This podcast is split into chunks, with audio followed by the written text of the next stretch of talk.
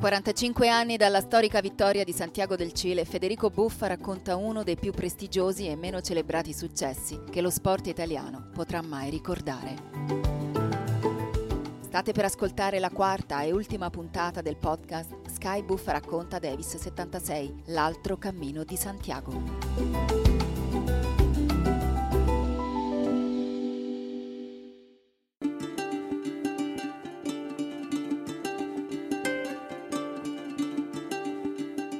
Per la tre giorni di Santiago i cileni ci oppongono due giocatori che sono la rappresentazione esatta dello stato delle cose in Cile AD 1976. Perché il primo singolarista è Jaime Filiol, che viene dalla buona borghesia, quella che è inutile starcelo a raccontare diversamente. La notte dell'11 settembre ha festeggiato il golpe col miglior vino che avevano in casa, che in Cile è anche particolarmente buono e il secondo singolarista, Patrizio Corneco, che invece viene dalle classi opposte, quelle meno abbienti, quelle che quella notte non avevano praticamente nulla da festeggiare.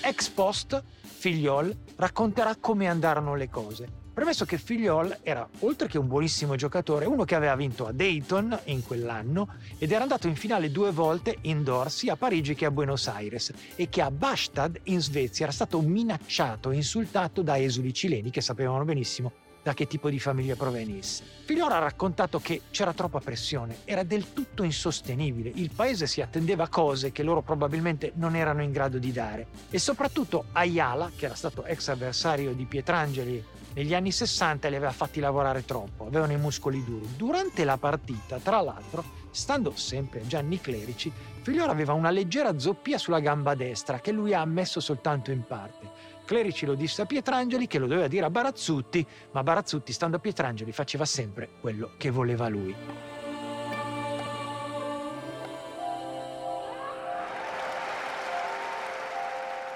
Quel tipo di partite che Figliò aveva immaginato poi si sono sviluppate. Nella partita contro Barazzuti ha perso al quarto 6-1. Si è battuto come un leone contro Panatta, a risultato acquisito, perdendo 10-8 al quarto ci teneva da morire a regalare lui un punto al Cile. Il punto arriverà comunque, perché Cornejo si è sentito male nella notte tra il sabato e la domenica dopo aver giocato il doppio.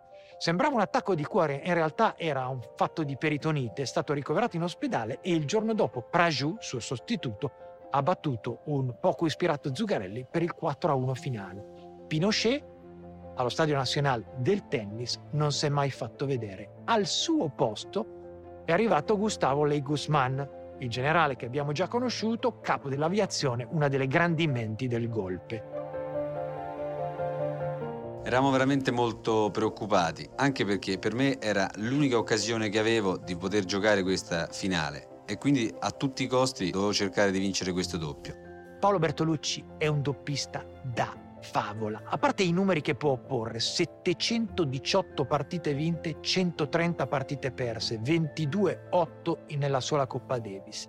La sua risposta al servizio anticipa quella di Agassi, è veramente impressionante. Al di là dei numeri, il suo modo di stare in campo gli permetteva di essere sia primo che secondo violino ed era perfetto di fianco alle caratteristiche tecniche di Adriano Panatta. Quelli che hanno visto la partita più importante di quel doppio nella loro storia, vale a dire il match contro Roche e Newcomb della partita contro l'Australia raccontano che non solo Paolo giocò la partita della vita, ma contemporaneamente tenne una seduta di psicoterapia per gestire le ansie di Adriano di quel giorno. Che i due siano diversi basta guardare le foto, perché Adriano sembra sempre assomigliare ai francesi che stando a Paolo Conte si incazzano quando vince Bartali, Mentre Paolo no, Paolo è sempre sorridente, come se ci fosse un domani e anche un post domani.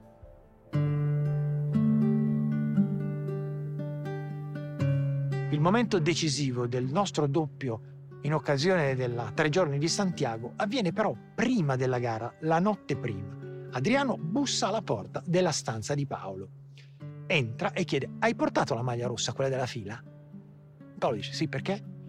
perché ho pensato, virgola, deciso, che domani dovremmo giocare con quella maglia. E perché? Perché dobbiamo dare un segnale forte, ci vestiamo di rosso a casa di Pinochet. Commento di Paolo Bertolucci, tu sei scemo. Segue una lunga discussione E Paolo Bertolucci racconta il finale di quella discussione così. A un certo punto ero talmente esausto che gli ho detto, senti, facciamo una roba. Quello che dici tu va bene, dai, fammi dormire che domani dobbiamo giocare e vincere. Il match si prolunga perché dopo il terzo set c'è la pausa e lì Paolo in spogliatoio dice ad Adriano adesso però mi fai una cortesia, ci rimettiamo la nostra blu con cui vinceremo la Coppa Davis e Adriano soddisfatto dice di sì.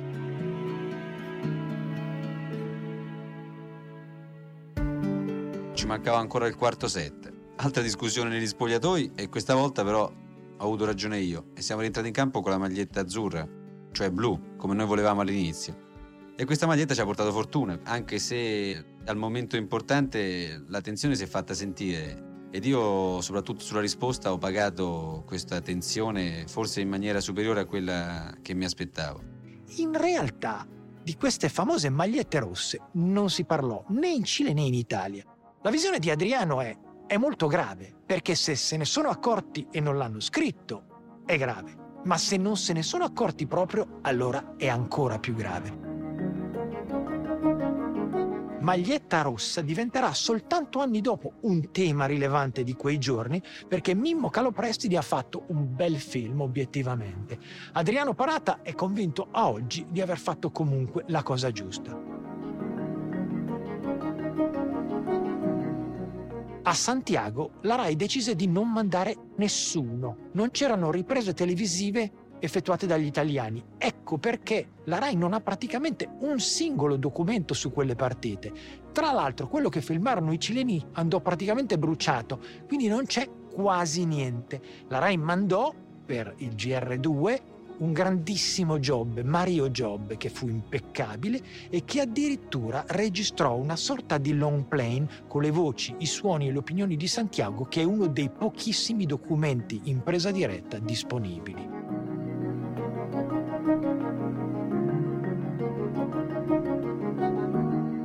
La scelta della RAI di non mandare nessuna troupe televisiva e di trasmettere le partite in differita ha una ragione specifica.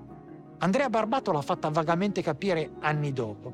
Non volevamo che i cileni ci mandassero delle immagini di propaganda col pubblico festante, tutto contento e così via. Trasmettendo le partite in differita avevamo la possibilità di controllare che cosa ci mandavano ed eventualmente tagliare il tagliabile. Le partite in differita si vedevano in Italia mentre erano già state disputate e qualcuno poteva anche già sapere il risultato. Nelle prime due gare di singolare non fu granché, ma nella partita decisiva, quella del doppio, praticamente Guidoddo, che insieme a Giampiero Galeazzi, giovanissimo, stava commentando, sentì che Giobbi aveva già annunciato che l'Italia aveva vinto la Coppa Davis. E in un momento di autentica metatelevisione, ma anche comprensibile dal suo punto di vista, interruppe la sua telecronaca per dire l'Italia ha vinto la Coppa Davis, l'Italia ha vinto la Coppa Davis qui allo stadio di Santiago, momenti di emozione, Adriano Panatta alla palla per il successo per la Coppa Davis, l'Italia vinto la Coppa Davis, per la prima volta in 76 anni gli azzurri conquistano la Coppa Davis.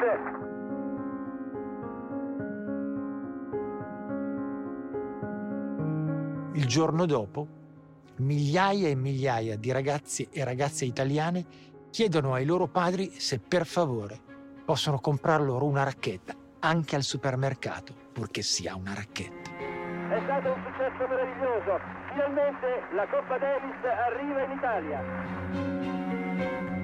Prima di rientrare in Italia, due pit stop obbligatori, entrambi ovviamente nel mondo della comunicazione. Il primo, Rino Tommasi.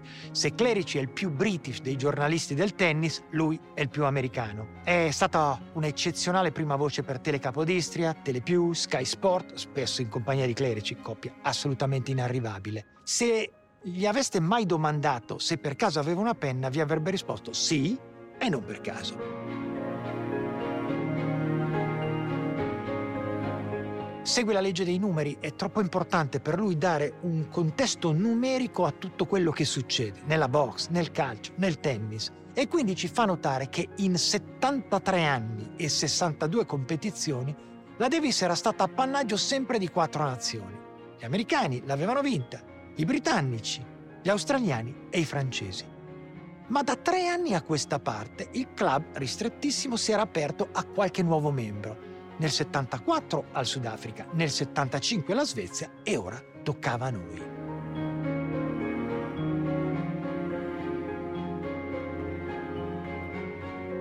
Il secondo pit stop è per qualcosa di oggettivamente molto molto originale. La RAI non è andata in Cile, quindi non ci sono immagini.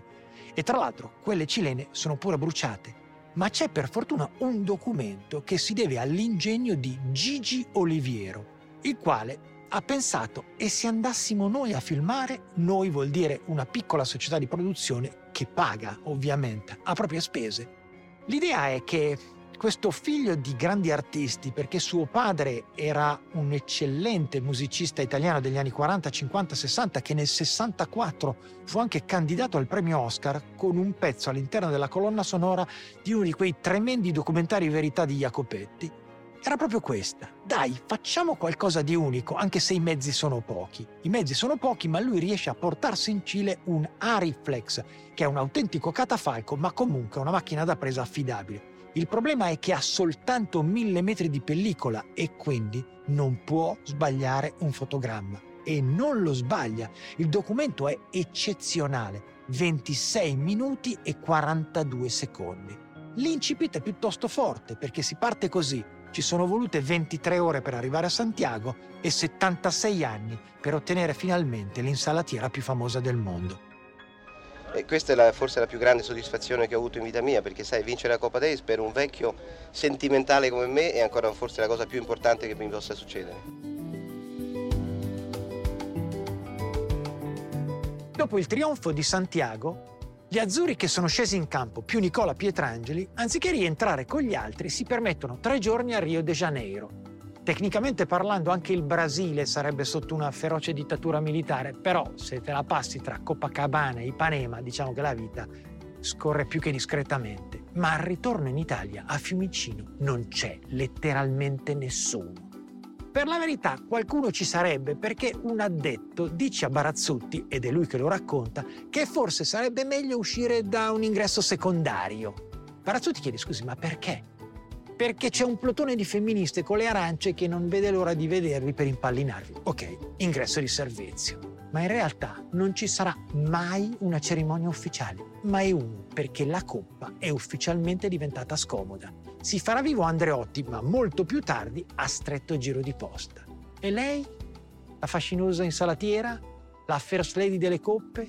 Né sedotta né abbandonata, totalmente ignorata una sera venne trasportata dalla sua residenza naturale, cioè la sede della Federazione Italiana Tennis di Viale Tiziano a Roma, ad un convivio organizzato dalla stessa federazione. Se ne stava lì a farsi ammirare. Ma dopo che il convivio era terminato, di fatto nessuno si premurò di riportarla indietro. Nicola Pietrangeli, che c'era e come no, se quella coppa era lì lo si doveva soprattutto a lui, la guardava. Passano 5 minuti, 10 minuti, 15 minuti, nessuno se la viene a prendere. A questo punto, colpo di mano. La prende lui, la mette sul sedile passeggeri e la porta a casa. E lì un sorprendente ménage à trois. Lui, lei e il gatto nero di Nicola che entra nella coppa, esce dalla coppa, entra dalla coppa, esce dalla coppa e si fa fotografare tipo, eh, così o vengo più gagliardo in questo modo? Che poi il gatto nero, prima che il Vaticano si inventasse che fosse simbolo di non si sa bene quale demone, era sempre stato considerato dall'uomo, sin dai tempi dell'antico Egitto, uno degli auspici migliori che si potesse avere. E queste cose Nicola Cirinsky, cittadino sotto ogni cielo, le sapeva fin troppo bene, da tempo.